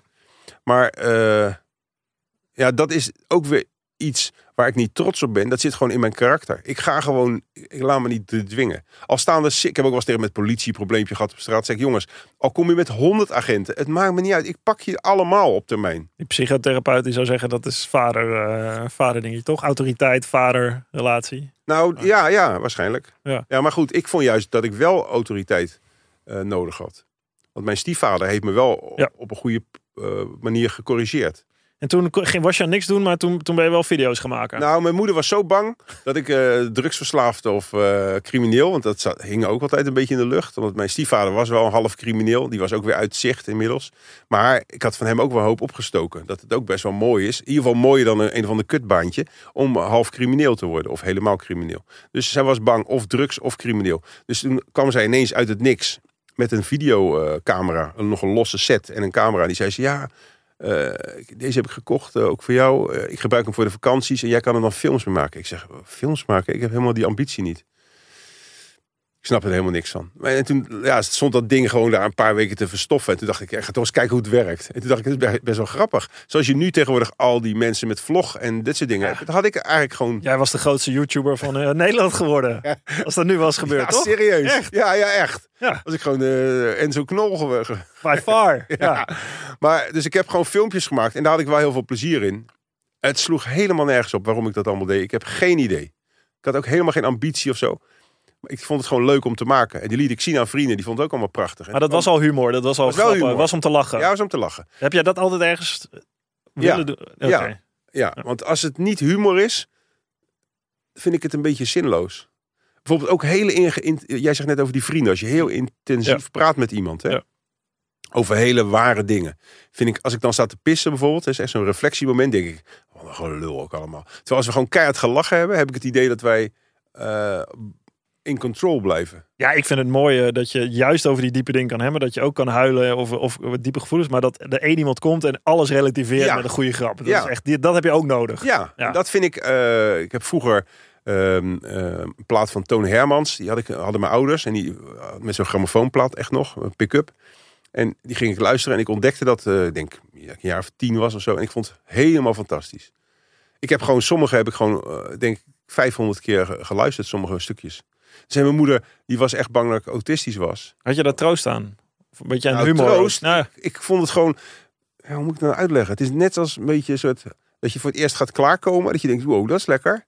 Als jongetje, weet je dat nog? Ga je ja, gelijk nog een keer doen, van spreken, als het lukt. dat was een plaat van Toon Hermans voor jou? Nou, het geeft zoiets lekkers. Dus hij, hij, hij gaf een conferentie waarbij iemand in de zaal mele, eh, de slappe lach kreeg. Zo die conferentie kon niet meer doorgaan. Dat vond ik de allerleukste. En die man die zat in zijn broek te pissen en hoorde helemaal oh, zo hard lachen. En die zaal die ging elke keer achter hem zo'n groot salvo. Ja, dat, ik weet niet wat dat was. Maar ik vond dat gewoon fantastisch. Maar ik heb dat gewoon met sommige dingetjes. Ook met motorboekjes. Als iets mij plezier geeft, Ja. kan ik het gewoon eindeloos doorzetten. Zo ben je op Rainbow gekomen. Met Theo. Met, Best ja, wel. nee, ja, want even, Ja? ik deed dat op de kunstacademie. Theo zat op de kunstacademie een jaar ouder. Was die, Ja. die was nog een beetje serieuzer met kunst bezig. En die was ook scheidziek van al dat geouwe daar. Die zei ik van, kom nou eens een keer gewoon bij mij. Ik ben die filmpjes aan het maken, doen we het een keer samen. En toen gingen we dat zo doen. En toen op een gegeven moment hadden we een uur, want we hadden echt veel lol. Het begon Ja, ja, dat is- snorretjes te tekenen en zo. Het, was, het zag er allemaal niet uit. Eh, en toen zei zijn vri- vriendin, zijn toenmalige vriendin, die zei: Je moet dit opsturen naar de tv. Op, hoezo? Ja. Wa- waarom? Zei ze, ja, ze zoeken programmamakers. Ik zeg, nou, ik weet echt niet wat dat is. Maar goed, uiteindelijk hebben, heeft zij het geloof ik opgestuurd en toen werden we uitgenodigd. We hadden echt nog, geen, steeds, nog steeds geen idee wat dat was. Toen zei ze, nou, doe maar gewoon dit, wat je nu doet, maar dan elke week op tv. Bij de VPRO. Ja, en toen waren we thuis. En we hadden nog geen, ja, en toen waren we thuis en toen, we hadden nog geen mobiel. Toen gingen we op- nog een keer opbellen. Zeiden krijgen we daar ook geld voor? Zeiden ze, ja, je krijgt ook geld voor. Nou, wij hadden bijvoorbeeld, ik, ik noem maar 600 eh, gulden, was zelfs euro een beetje, eh, beurs. En we gingen naar 1200. Dus we gingen ook nog eens een keer 100% erop vooruit. Per aflevering. Nee, per maand. Oh, per maand. En dan moest je vier afleveringen van maken. Ja. Nee, want we deden altijd weer heel langzaam over. Want wij, omdat... wij, ja, ik ben heel zakelijk. Dus eh, bij de VPRO zijn ze een beetje communistisch. Willen ze je nooit veel betalen. Maar ze zijn ook dom tegelijkertijd. Dus dan kan je wel heel lang aan iets werken. Dus wat je normaal bij de commerciële in drie dagen doet, doe je bij de VPRO Ja, in vier weken. Dus uiteindelijk verdien je ook heel goed. Maar als ik het zie, ja, ik vind Rainbow Rainbow fantastisch. Ik ben ermee op, opgegroeid met mijn twee, eh, twee broertjes. Ja. Die, eh, Ja, je bent echt fan, hè? Ja, ik ben eens ben eerder tegengekomen nee. Jinek of zo. Dan ken je Ja. echt sketches uit je hoofd. ja, ja, ja. What the fuck? Ja, ja. Echt ziek. Ja, en ik... eh hè? Schijn je weg, ga je weg. Die met die eh, politieagent, dat jij in de auto zit en eh Theo met die handboeien. eh, Ja. God, Maar ik vind wel... Ik wil ook een vriendin. Voor de ik duidelijkheid. wil ook een vriendin. Theo is wel echt de mooiste acteur. Ja, die is Ik echt... ben, ik ben zeker nodig. Ik, vind, ik schrijf mezelf zeker niet. Ik heb ook in, de, in het verzinnen heb ik heel, was ik heel belangrijk van de sketches. Koffie, enzovoort. ko- eh, En de discipline, want daar is heel veel discipline voor nodig. Die had Theo niet. Maar hoe hij acteert, fantastisch. Ik Ja, ook af en toe mijn lach niet in. Nee, dat moet toch? Ik, Ja. ik kan me voorstellen dat jullie ontzettend veel lol hebben gehad. Nou, Op een set. dat eh, valt ook wel weer tegen, want wij hadden allebei een beetje hekel aan eh, opnemen. Wij vonden het allerleukste het verzinnen. Ja. Theo wel had er iets meer moeite mee, want die, die heeft geen discipline. Terwijl hij geniaal is en een ontzettend lieve gast, maar hij heeft geen discipline. Ik heb heel veel discipline. Eh, en het monteren, daar hadden we ook. Maar het maken, dat zagen wij ook gewoon van ja, of je nou bij de Albert Heijn vakken aan het vullen bent of deze sketches aan het opnemen bent. Hoe gaat het met, zo, met die kroonsteentjes? Dat je in een, dan zit je in een appartementje, dan heb je een campingbedje. Op een gegeven moment is iemand de föhn, de föhn. Ja, ja. De föhn gaat stuk. En dan moet iemand kroonsteentjes halen. Ja. En dan eh, moet, moet hij naar zijn neefje in. Rotterdam in Zuid. En dan moet hij blijven slapen. ja. Het Nou, dat, tijdens het verzinnen daarvan. Ja, hoe gaat echt- dat? Ja, echt gewoon van het echt gehuild van het lachen. Want elke keer gingen wij bijvoorbeeld even een boterhammetje eten. Want ik, ik had op een gegeven moment een manier verzonnen bij Theo. Ik, kon niet, ik moest niet afspreken van maandag hebben we allebei drie sketches. Nee, we gaan gewoon samen zitten en dan verzinnen we. het. En dan is die geniaal. Dus hij kwam die gewoon en zei ik, nou, wat wil je? Ja, eerst even een boterhammetje. Of eh, laten we eerst boodschappen doen. En dan zagen we een man of zoiets. En, ik, en daardoor kwamen we op de föhn. Die gast met een bril, met zo'n Ja, zo. Ja. Toen gingen we dat uitschrijven. Nou, we stonden echt te pissen gewoon. eh, Achter, dat je gewoon achter de toetsenbord. Ja, hoe dan? Ja, gewoon dat je je echt van je stoel pleurt. Ja, dat weet ik nog heel goed. Maar echt, hoe, hoe föhn, kroonsteentjes, hoe Ja, zoiets? eh, dan ben je elkaar gewoon... Hij zat achter mij, ik typte het. En dan, ja, dan vul je die dialoog in. Want het was wel allemaal uitgeschreven. Er was niks eh geïmproviseerd. Oké. Nee, nou, dat was echt fantastisch. Hoe hij dat acteert, het is ook echt geniaal. Ja, maar hij, is zo, hij kan zo goed de sukkel spelen. Dus hij, ik heb ook tegen hem gezegd, hoe voel je na zo'n dag? Zei hij, ja, ik voel me echt be- best wel een beetje depri. Als je de hele dag een, een loser speelt, dat is echt moeilijk hoor. Ja, jij Heel bent zwaar. gewoon meer jezelf bijna. Ja, ik van, doe, eh, ik doe mijn stem niet eens anders. Gewoon een pruik op. ja, meneertje, komt u maar eens even hier. Gewoon hetzelfde. Maar, eh, maar ik vind dus het verzinnen, nog steeds hoor. En het monteren, da- eh, dat vind ik het allerleukste. Maar is dat niet, is dat gewoon niet het hoogtepunt uit je hele tv-carrière geweest? Ja, ik Nee, vind, nee, vind, nee, mag je vinden. Ja? Ik vind dat van niet. Ik, ik, ik kijk er met eh, plezier naar eh, terug. Het is nu weer even van YouTube gehaald. Om een conflictje. Ja, het is, het is niet meer op YouTube. Eerst stond alles erop. Jezus. Maar we hebben een conflictje met de VPRO. Het gaat echt over een paar duizend euro. En wij houden ons poot stijf. En de VPRO... Ah ja, het gaat over geld. Het gaat Zij, wij willen gewoon rechten zien. Ja. En... eh, ja, die heb je toen niet even goed uitonderhandeld. Nee, want... God. Dom, hè? Ja, het, eh, Ja, ja. Ik was nog jong, hè? 22 Ja. of zo. Maar eh, daar gaat het om. Maar ik, ik kijk er met plezier terug. Maar ik vind het zeker niet het beste. Want ik ben nu eh, best wel uitgekeken op gespeeld. Ik zag laatst bijvoorbeeld Nieuw Dier. Of hoe heet die andere met Jeroen van Koningsbrug en die Hmm. andere. Hoe heet het dan? Zo'n sketchprogramma. ja, Weet je wat wel? ja, ja, draadstaal. Draadstaal. Ja. Draadstaal. Nou, ik, vind, ik bedoel, het is, er is niks op aan te merken. Het is Hmm. goed geacteerd. Het is heel goed gesminkt. Het is leuk geschreven. En toch vind ik het niet grappig. Het is allemaal bedacht. Ik ben een beetje klaar met dat bedachte. Ik eh, mis eh, die tv. Gewoon als ja, ik, ik heb er zo om gelachen. En ik zie nu mijn kinderen, eh, ja, die kijken ook naar YouTube dan voornamelijk. Maar dat gewoon altijd. Dat, weet je, dat, ja, dat iemand in een hondendrol ligt ja. en een grap maakt over een mus. En dat gewoon, maar gewoon, gewoon de dingen die. Nou ja, je had ze, eh, nu staat het er even niet meer op, maar eh, het stond eh, een jaar geleden of zoiets wel alles erop. Ah, Kan je toch je kinderen op YouTube alles? Hé, oh, dat doe ik ook zeker. Oh, Oké, dus je vindt het nog wel iets ik vind het ook wel grappig. Ja, ik vind het fantastisch. Nee, maar je, kan het nog terugvinden bedoel ik. Ja, nee, zeker. Alleen er, wordt, er komt niks. Zeg maar, er wordt niet iets nieuws gemaakt in die trant. In, niet maar alleen in kindertv, überhaupt in tv. Het is allemaal heel braaf, helemaal. Nou, het is wat commerciëler geworden, ja. Ja. Het gaat allemaal om de grote doelgroep. Je krijgt niet meer de tijd. Wij hadden echt ook, toen wij begonnen, dacht iedereen, wat is dit voor een raar programma? Er kwamen ook brieven bij de VPRO van, het is ongepast en eh, Nee, het zou er nu nooit meer. Dat Nee. zou nooit meer kunnen. Ja, absoluut je zou het op. YouTube kunnen doen en dan was dat Ja. waarschijnlijk een hit geworden ook. dan had je de rechten zelf misschien. Ja, Maar ehm, maar je blijft wel erg in het verleden hangen. Maar ga door. nou ja, dat, eh, dat ik vond de Rembo Rembo vond ik echt, eh, echt prachtig, prachtig. Hmm. Ehm, ja, waar ik het nog wel met je over wil hebben, is misschien een beetje een harde overgang, maar dat, dit vind ik een fascinerende vraag. Ik, heb, heb je angsten in je leven? Ehm, alleen voor haaien. Nee, joh, flikker op. Nee, echt. Ik ben echt bang van haaien. Hoezo? Ik heb uh, Jaws gezien toen ik 12 was. Ja, eh, misschien als ik hem nu terug Terug je jeugdtrauma. Heb Ja, het is echt een jeugdtrauma. Ik ben daarna nooit in meer plezier- Sorry? eens in zo'n kooi gezeten? Nee, zou ik echt niet durven. Lijkt me echt zo eng. Maar ik vind het ook fascinerende, prachtige dieren. Maar sinds mijn twaalfde, of ik denk dat ik twaalf was, ehm, ben ik nooit meer met plezier de zee gegaan. Ik heb het wel eens gedaan om, om eh, stoer over te komen, maar ik scheet in mijn broek. Als ik een donkere vlek zie op, in de zee, als je op een rubberbootje zit, ik heb wel eens gehad in Portugal, dacht ik echt, waarom ben ik hier ingegaan? Ik durf niks meer te doen. Dus eh het alfamannetje in jou, dat gaat helemaal kapot als het Ach, ergens... ik ben natuurlijk een wijs jankertje. Ik ben fucking bang voor alles. Ja, ik vroeg wat zijn je angsten? Bang voor alles. Nou, ik heb dat allemaal overwonnen. Alleen haaien nog niet. Mijn grootste ik, ik, eh, Oh, sorry. Wat is jouw grootste angst? Nee, ja, nou, daar wil ik, ik- zeg maar, ik heb eh, natuurlijk hè, stoïcijns en eh, in principe zou je kunnen zeggen, ik, ik ben ook eigenlijk Ja, voor je zinnetje. echt bang voor. Nou, wel, nee, het enige waar ik echt, hè, dat stoïcijnen, die zouden zeggen van ja, angst, en dan hebben ze het zelfs over het verlies van een kind, wat Ja, jij ja, heb ik meegemaakt. meegemaakt, ja. Dus dat zou voor mij het enige zijn waar ik denk, ja, daar kan ik niet bij. Dat is, dat, dat, dat lijkt me zo, daar kan ik niet eens over nadenken Hoe bijna. oud zijn je kinderen? Eh 12 wordt Anna en Tom is net 10. Ja, maar die zijn ook nog wel heel jong, hè? Ja. Maar jij hebt, Mijn, mijn, hoe- kind, mijn oudste eh, zoon is eh, overleden toen hij 33 was. Mick. Mick, ja. Ehm, dat scheelt wel of die 10 is. Snap ik. Want ik heb er ook gek genoeg meer verdriet van als ik aan hem denk toen hij 10 was. Of 8 was. Of hè, dat ik, was ik alleen maar met hem aan het sporten. En daarna ging die band niet minder worden, maar ging een andere leven, andere kant op. Met eh boeddhisme en met kloosters en weet ik wat alles. En had een hoop geestelijke moeilijkheden.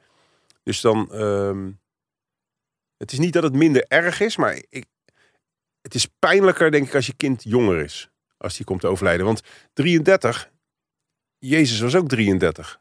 Het is op zich een mooie leeftijd. Nou ja, ik, ik ben, ja, je hebt een heel persoon zien ontwikkelen. Je weet wie, Ja. wie die is geworden als Ja. persoon, toch? Ja. Dus dat geeft misschien ergens wat meer ru- rust of zo. Ik weet het niet hoor. Ik vind, ik vind Nee, het ik, heel... ik weet het, kan het ook niet helemaal beschrijven, want eh, je, hoort vaak zeggen eh, dat het het allerergste is wat een mens kan overkomen. Is dat zo? Dat hoor je toch in films? Ja, maar ik- is dat, ja, is dat ik vind dat. Ik heb nog steeds best wel veel plezier in mijn leven. Dus dan vraag ik me af, ben ik dan. eh, hield ik wel van hem? Eh, ben ik te ongevoelig of te hard?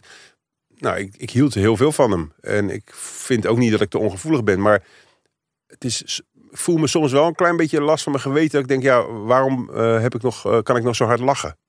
Want je, je ziet op tv wel eens bij documentaires dat eh, ouders die een kind vermoord is, dat lijkt me dan echt anders hoor. Maar dat je dan eigenlijk gewoon, ja, dan hoeft het leven van mij ook niet meer. Dat je gewoon verbitterd, verbitterd raakt. ja, Dat heb ik niet. Het zit ook niet in jou met niets, denk ik, of wel? Ben je wel eens verbitterd of echt dat je denkt van nou... Ja, los van Eh. agressief, dus niet verbitterd natuurlijk. Nee. Ik word wel eens heel moe van iedereen. Dat ik denk, waarom zijn mensen zo... Waarom werken mensen zo slecht? Hoe bedoel je? Ik, ik werk vaak niet omdat ik gewoon het onverdraaglijk vind hoe laag het niveau van anderen is. Hmm.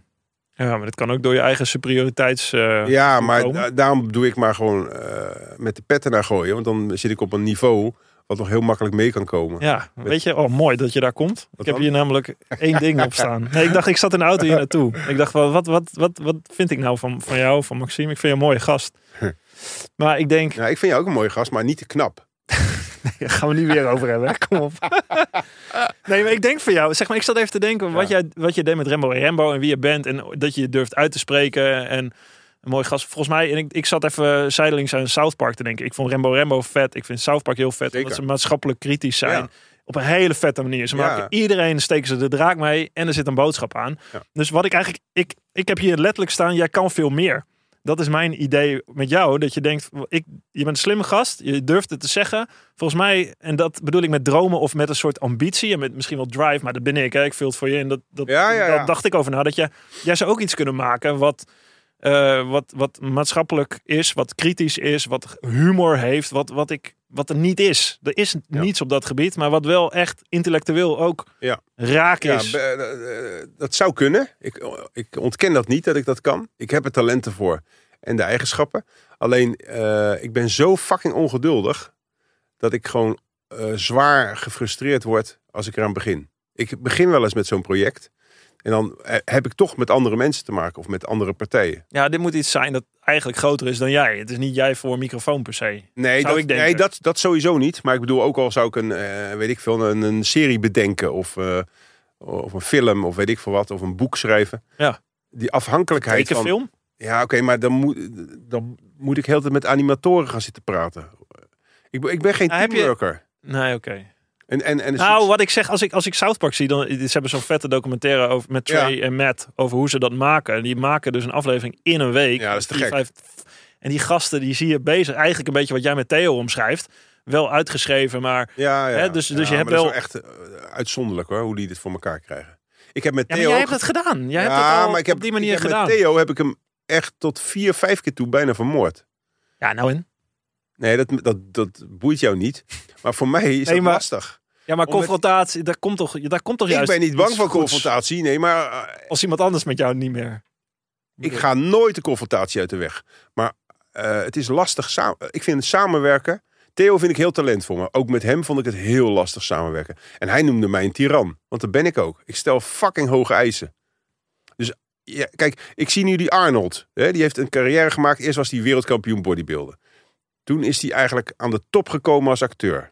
En daarna heeft hij ook nog eens die governor geweest Ja. in Californië. Ja. Die heeft drie keer heeft Zichzelf opnieuw uitgevonden. berg, berg beklommen. Dus precies wat jij zegt.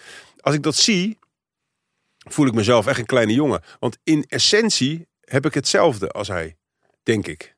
Qua drive en qua power. Alleen, ik snap niet waarom hij dat allemaal doet. Waarom zou je in godsnaam governor worden? Het is een, het is een, een hel. Dat had zijn vriendin ook voorspeld. Waarom zou je eh, voor een groot mogelijk publiek succes hebben met speelfilms? Het lijkt me verschrikkelijk. Maar als persoon vind ik hem helemaal top. Maar ik vind wel dat hij rare keuzes heeft gemaakt. En waarom maak jij de dingen dan die je maakt? Wat is jouw Nou, ik- functie ik, in het grotere geheel? Ik, heb, ik hoef niks te maken om mijzelf. Bijvoorbeeld in de tv-wereld is het heel gebruikelijk als je er goed in zit met je, met je poten. Omdat iedereen eh, die elkaar tegenkomt zegt: eh, Waar ben je nog mee bezig? En eigenlijk willen ze horen: Ik ben met een serie bezig, met dit en dat. Hm. Jeroen van Koningsbrugge is een, bijvoorbeeld een, een nadrukkelijk voorbeeld. Die heeft eh, drie series. Of eh, Rutger Kastricum. Ja. Dan gaat het goed met je. Maar eigenlijk gaat het helemaal niet zo goed met ze. Want het zijn allemaal kutprogramma's die ze maken. Mhm.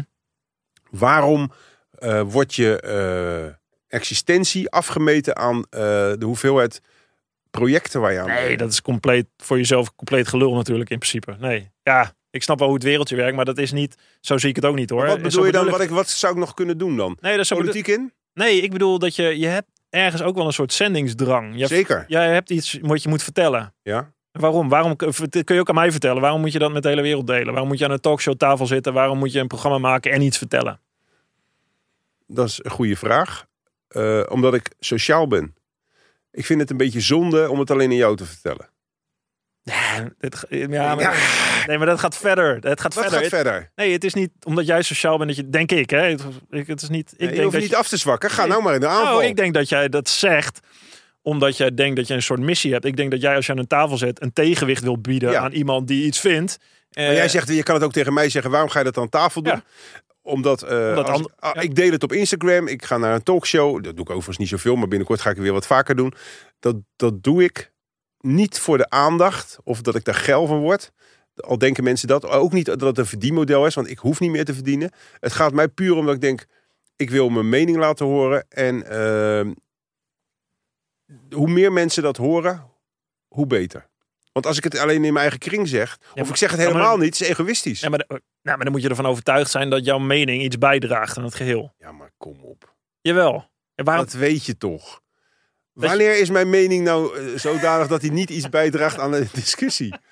ja, nou, sorry. Vind Nee, ik, ja, eh, ik vind dat, ik vind dat, ja. ik vind dat ook. Ja, ik vind dat zeker. Dus ik begrijp niet dat ik snap je af en nog- toe totaal. Ja, tenminste, dan Ik denk ik van, wat niet. doet hij nou weer? Nee, Dat ik snap het hij- zelf ook niet. Dan ga ik een soort, eh, kom ik in een raar dingetje. Maar ik snap nog steeds, Ja, dan ben je aan het vechten of zo. Dan denk je, ja, Ja. dit is... Ja. maar ik snap nog steeds niet waarom ik niet een eigen talkshow heb. Ik zou eigenlijk op de NPO gewoon een dagelijks, nee niet dagelijks zou ik niet willen, maar een wekelijkse talkshow waarin ik gewoon met mensen praat. Ja.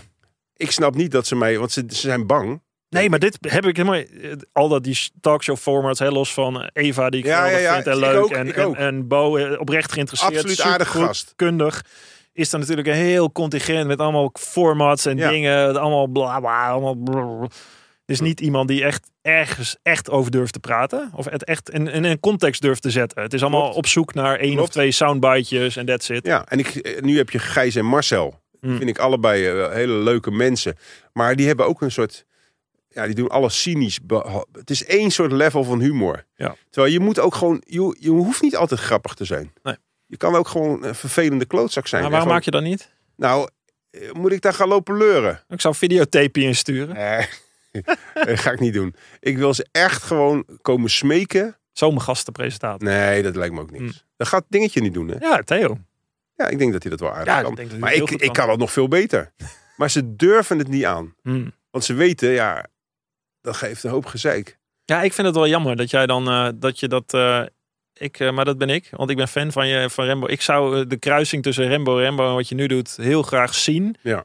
In, eh, in een soort. Ik denk dat, dat jij. Ik zou zeggen, leg je ambitieniveau daar neer en ga dat doen. Eh, maak iets eh, wat, Ja. wat fucking. En eh, ja, dan ben je maar lastig voor andere mensen. Ja, dat is ook zo. Ik trek me er geen hol van aan. Maar het zou zomaar Nee. kunnen zijn dat ik daar op de motor naar huis denk. Nou, Ja. het misschien is het toch wel aardig Maak iets- van maak die, satire, maak iets ex- goeds. ex-topsporter. Maak iets tofs. Ik ben de eerste fan waarschijnlijk, als het goed is natuurlijk. Anders. Ja. Maar iets tofs maken, dat weet je zelf ook. Als je iets wil, goeds wil maken, als je iets goeds in de sport wil doen, of waar dan ook, op welk gebied, kost je fucking bloed, zweet en oh tranen. yes, ja. Maar ja, Ja, Volgens Nou? mij, ja, nee, maar ik zie nou jouw Instagram filmpjes en ik heb je van de week gesproken. Ik zat in jouw podcast en zei, ja, volgens mij, volgens mij heb je best wel tijd, toch? ik heb alle tijd, maar heb ik zin in om bloed, zweet en tranen in een project te stoppen? Zou, Nee, jij, zou, jij, zou jij nu nog topsporter willen zijn?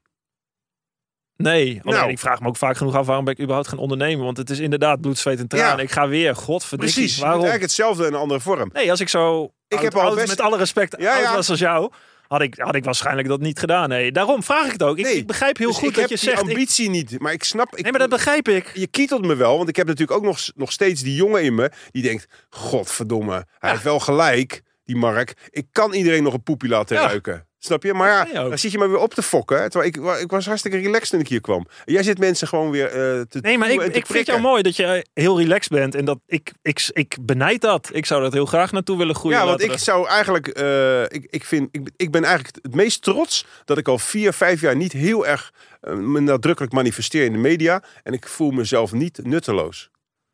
Totaal niet zelfs. Ik voel mezelf heel erg. eh, Nee, maar dat komt omdat je je identiteit daar niet aan ontleent. Precies. En dat is heel gezond. Ja, Ja. maar hoe vaak gebeurt dat? Nee, absoluut. Het gebeurt in topsport ook. Ja. Dus, eh, er zijn mensen die stoppen met sporten en topsporten die worden doodongelukkig. Ja. Die gaan overal doorheen. Of als je je eruit wordt geknikkerd in de tv-wereld of Ja. modellenwereld of weet ik veel wat. Er zijn genoeg mensen of on- ondernemers die, Ja. een, die een bedrijf verkopen die daarna diep ongelukkig worden. Terwijl je geld niet het probleem is. Dus dit ge- geldt niet alleen voor, jong, eh, voor oude mensen zoals ik. Ook als je jong bent, hè, dat lijkt me nog moeilijker. Want dan moet je nog iets. Wil je nog nadrukkelijk je manifesteren in de wereld. Laat je ook niet gek maken. Fuck iedereen. Al ga je gewoon de hele dag muizen zitten masturberen. nee, maar dat, heb- dat bepaal je toch zelf? Absoluut. Alleen, ja, het is, zou leuk zijn als je er ook nog wat centjes mee verdient. Nee, maar we laten- handje hoeft op te houden. We laten ons gek maken natuurlijk. Absoluut. Iedereen laat zich gek maken. Ja. ja. En ook, je, eh, je, je maakt jezelf dus gek. Hè? Ook al die millennials, die, willen, Ja. die zien al die dingen op Instagram en op eh, socials. Je moet en een mooie vriendin hebben. En je moet leuk werk hebben. En je moet dit nog en dat. Dat kan Ja, dat helemaal moet, niet, dat moet joh. natuurlijk ook helemaal Je niet. moet helemaal Dat niks. zeggen heel veel mensen ook. Hè. Ja, ik zie dit en ik moet dit en ik moet hier aan voldoen. Dat is iets wat je jezelf wijs hebt gemaakt. Eh, doe gewoon dat ding uit en zeg eh, ik trek me er niks van aan. Ik heb vanochtend eh, ben ik eh, anderhalf uur bezig geweest op zoek naar eh, oogdruppels en neusdruppels voor hooikoorts. Het slaat helemaal nergens op. Ik ben anderhalf uur met mijn Heb statuur. Ja, heel erg. Maar dat zie je nu niet meer, want ik heb nu die medicijnen gevonden. Nou, goed zo. Anderhalf uur ben ik op zoek gegaan bij een apotheek, daar, daar, daar. Fietstocht. Ik dacht, ik ben, en, het raar is, onderweg dacht ik, ik ben, ik ben hartstikke gelukkig. Terwijl, En dat je daar überhaupt de hele vrijdagochtend aan kan besteden. Om is toch eigenlijk belachelijk. Geniaal. Een schande. Ja, maar toch, toch, tegelijk is het fantastisch. ja, maar toch is het, eh, dan roep ik je eh, als eh, maatschap, het is meer maatschappelijke oproep van jou, met jouw talent en wat jij kan en wat je durft te zeggen, is er, is, het zou zonde zijn, laat ik het zo zeggen, als je gewoon eh, weer die jongen bent en dan denkt van, eh, nou, ik, eh, ik ga gewoon even testen hoe het bevalt. En het bevalt waarschijnlijk heel goed om lekker niks te doen of wat Ja. rustiger aan te Jij doen. vindt dat ik mensen moet coachen en Nee, ik vind dat geven? jij gewoon een fantastisch eh, programma moet maken. Maar daar heb ik net eh, al een pleidooi voor gedaan. Eh, wat eh, satire is, wat humor is, wat to the point is. En Gaan dan we eens over nadenken, knul. gaan we even mensen bij elkaar zoeken waar je mee kan samenwerken. En dan zie ik het resultaat wel, ja? Dankjewel, kerel. Dankjewel. Dank voor het luisteren naar mijn Drive podcast. Je vindt mijn aflevering op Spotify, iTunes, YouTube en mijn website marktuitert.nl. Laat me weten wat je van mijn podcast vindt en deel dat via Instagram, Twitter, LinkedIn of Facebook. Heb je suggesties voor gasten? Stuur me dan een DM via die kanalen. Tot de volgende Drive podcast. Goed, Mark.